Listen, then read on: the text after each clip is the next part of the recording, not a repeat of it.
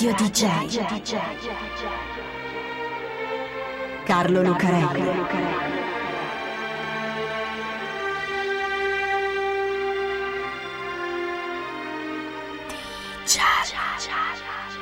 Carlo Lucarelli presenta Di Giallo, il radiodramma di Radio DJ. Salve a tutti, siete su Radio DJ, questo è Di Giallo e io sono Carlo Lucarelli qui assieme a Fabio B per raccontarvi un'altra strana, incredibile e misteriosa storia che viene dalla metà oscura del mondo e della realtà. Una realtà per cui non valgono le regole della scienza e della logica, un po' perché si tratta proprio di finzione, come nel nostro caso. Le storie che vogliamo raccontare sono storie di film e lì la logica ovviamente è quella della sceneggiatura, del regista e degli effetti speciali.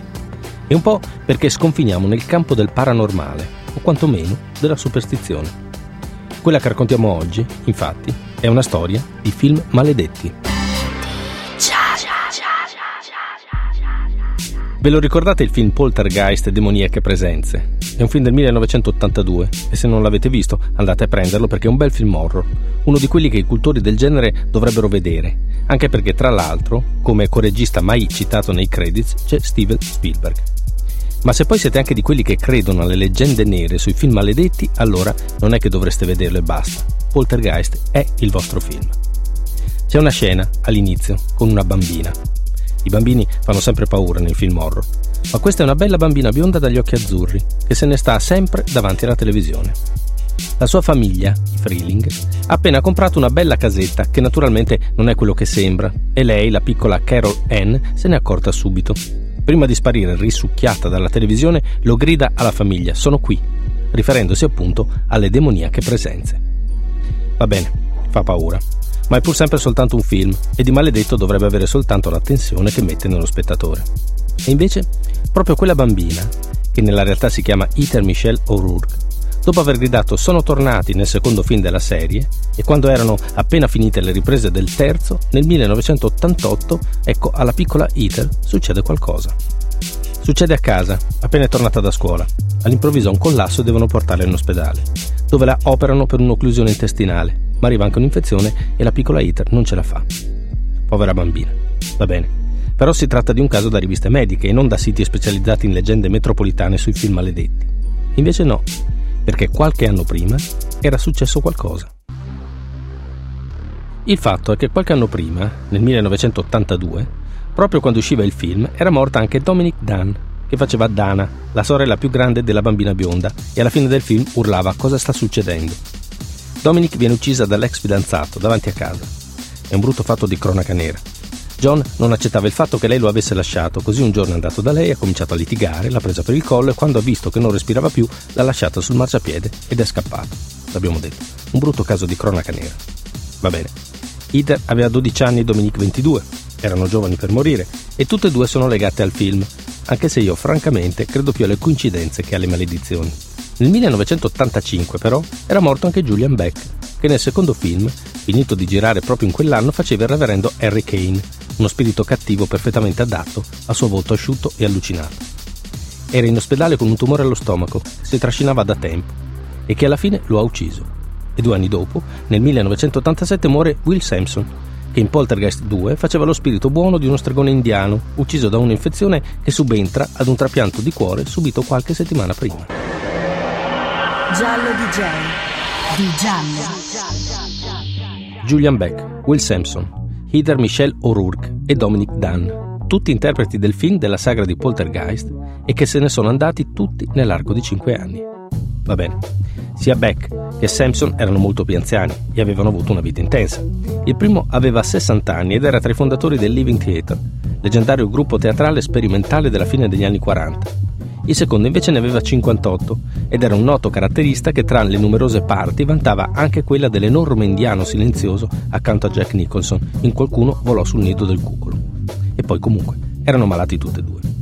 Ma non importa, è abbastanza per creare la leggenda nera della serie Poltergeist, con voci inquietanti che si rincorrono sui siti di appassionati che parlano della strage del cast, della maledizione che ha perseguitato tutti quelli che hanno avuto a che fare con il film come già era accaduto agli archeologi che avevano scoperto la tomba di Tutankhamon.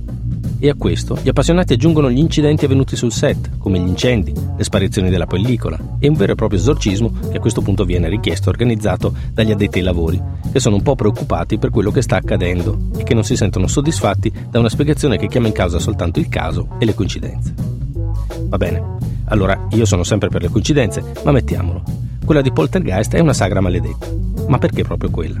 Di film ce ne sono tanti, e anche molto più brutti. Perché proprio il Poltergeist? Intanto è una saga horror, anzi di più, il primo, perché come sempre i sequel sono meno belli, è un classico dei film dell'orrore. Ora il genere è così forte, così di culto, che riesce spesso a stringere un rapporto così intenso con i fan che nessuno vorrebbe lasciare la storia quando si accendono le luci in sala. Nessuno vorrebbe ammettere che la storia è finita, si torna alla vita di tutti i giorni, alla realtà, molto più banale e meno affascinante. Molti vorrebbero in qualche modo portarsela ancora dentro quella storia, portarsela a casa, e una leggenda nera che sposta l'orrore dallo schermo alla realtà è un modo per farlo. È come se gli attori continuassero a recitare per noi anche dopo i titoli di coda, mantenendoci nella stessa eccitata tensione. Vale per i libri e anche per la musica, oltre che per i suoi protagonisti. Poi quella di Poltergeist è proprio una saga che parla di fantasmi, di spiriti, di demoniache presenze, che, si pensa, quando vengono scomodate, anche con la finzione, poi si arrabbiano e vogliono vendicarsi. E non solo per l'argomento trattato.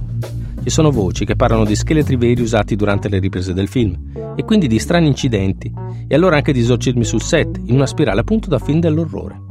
Sono soltanto voci, e magari messe in giro proprio dagli uffici stampa della casa cinematografica, ma bastano per creare una leggenda. Una leggenda nera. Una leggenda nera, allora. Una delle tante, però. Perché non è successo soltanto ai Poltergeist 1, 2 e 3, naturalmente.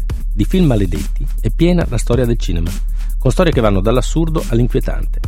Fino dal 1922, per esempio, con Nosferatu, che è un vampiro interpretato da Max Schrenk, un autore poco noto, il cui nome significa curiosamente massimo terrore.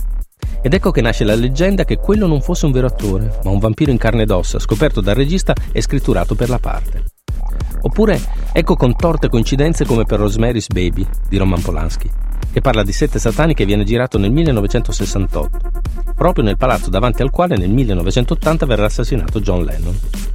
E anche la moglie, incinta, di Polanski, verrà assassinata poco tempo dopo il film, massacrata dal raid notturno di una setta di ispirazione satanica che scriverà col sangue sui muri della casa proprio il titolo di una canzone dei Beatles, Helter Skelter, tratta dall'album bianco, il loro disco, guarda un po', più maledetto. O anche strani, sfortunati incidenti durante le riprese dei film, come Brandon Lee, che resta ucciso da una pistola che doveva essere caricata a salve durante una scena del film Il Corvo, che guarda un po' parla proprio di un fantasma che torna a vivere per vendicarsi.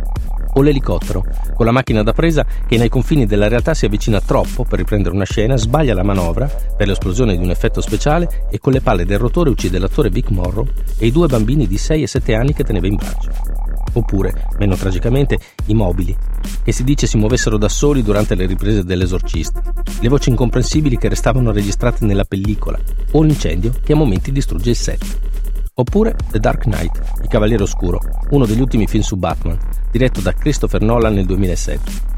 A fare uno dei personaggi più inquietanti e maledetti della storia dei fumetti e anche del cinema c'è un attore che si chiama Heath Ledger, che è già una star e che sarebbe stato sicuramente destinato ad un enorme successo. Sarebbe, perché qualche anno dopo Heath Ledger muore in circostanze misteriose, ucciso da un cocktail di farmaci. Il personaggio inquietante e maledetto che ha interpretato il Jolly, The Joker, il nemico numero uno di Batman, e uno dei criminali più vicini nella storia dell'immaginario ad interpretare il male assoluto. Prima di lui lo aveva interpretato Jack Nicholson, che al giovane Ledger aveva detto di stare attento, non accettare la parte, quel personaggio è maledetto, ti farà impazzire. Dopo aver interpretato la parte, dirà Heath Ledger in un'intervista, non ho mai dormito più di due ore a notte. Personaggio maledetto, film maledetto. Sarà vero? Esistono sul serio i film maledetti? Se ci credete, sì. Ognuno è libero di credere a quello che vuole, soprattutto quando succedono cose che non sembrano essere spiegate dalla scienza o dalla logica e che definirle semplici coincidenze non sembra bastare. Se uno vuole trovare un'altra spiegazione da qualche altra parte è libero di farlo. Magari scopriremo in futuro che quelle spiegazioni erano più scientifiche di quello che credevamo. Magari il forno a microonde e i telefoni cellulari vanno per telepatia mentale, chi lo sa. Io sono più per le coincidenze e per le statistiche, soprattutto quando si parla di grandi numeri. Se si prende la storia del cinema, con le migliaia e migliaia di film girati nel mondo, con le centinaia di migliaia di attori che ne hanno preso parte, prima o poi qualcuno che è morto in un film che può essere ammantato di mistero lo si trova. Poi a rendere maledetto il film è il nostro immaginario, la nostra suggestione, per cui anche Bambi o Dumbo della Disney, se sviscerati in tutti gli aspetti della loro storia, nel passato e nel futuro, possono diventare film maledetti. Insomma, se si prende la piramide di Tutankhamon e si allarga il suo raggio, prima o poi si trova sempre un luogo strano che combinato con altri fattori numerici sta alla distanza di 666 qualcosa dalla piramide. Maledizioni fatali e diaboliche, o soltanto coincidenze. In ogni caso, quando si accende la luce sui titoli di coda e sembra finire tutto lì, la piccola Carol Ann nella nostra testa continua a gridare: Eccoli, sono qui. Radio DJ. Carlo Lucarelli. DJ.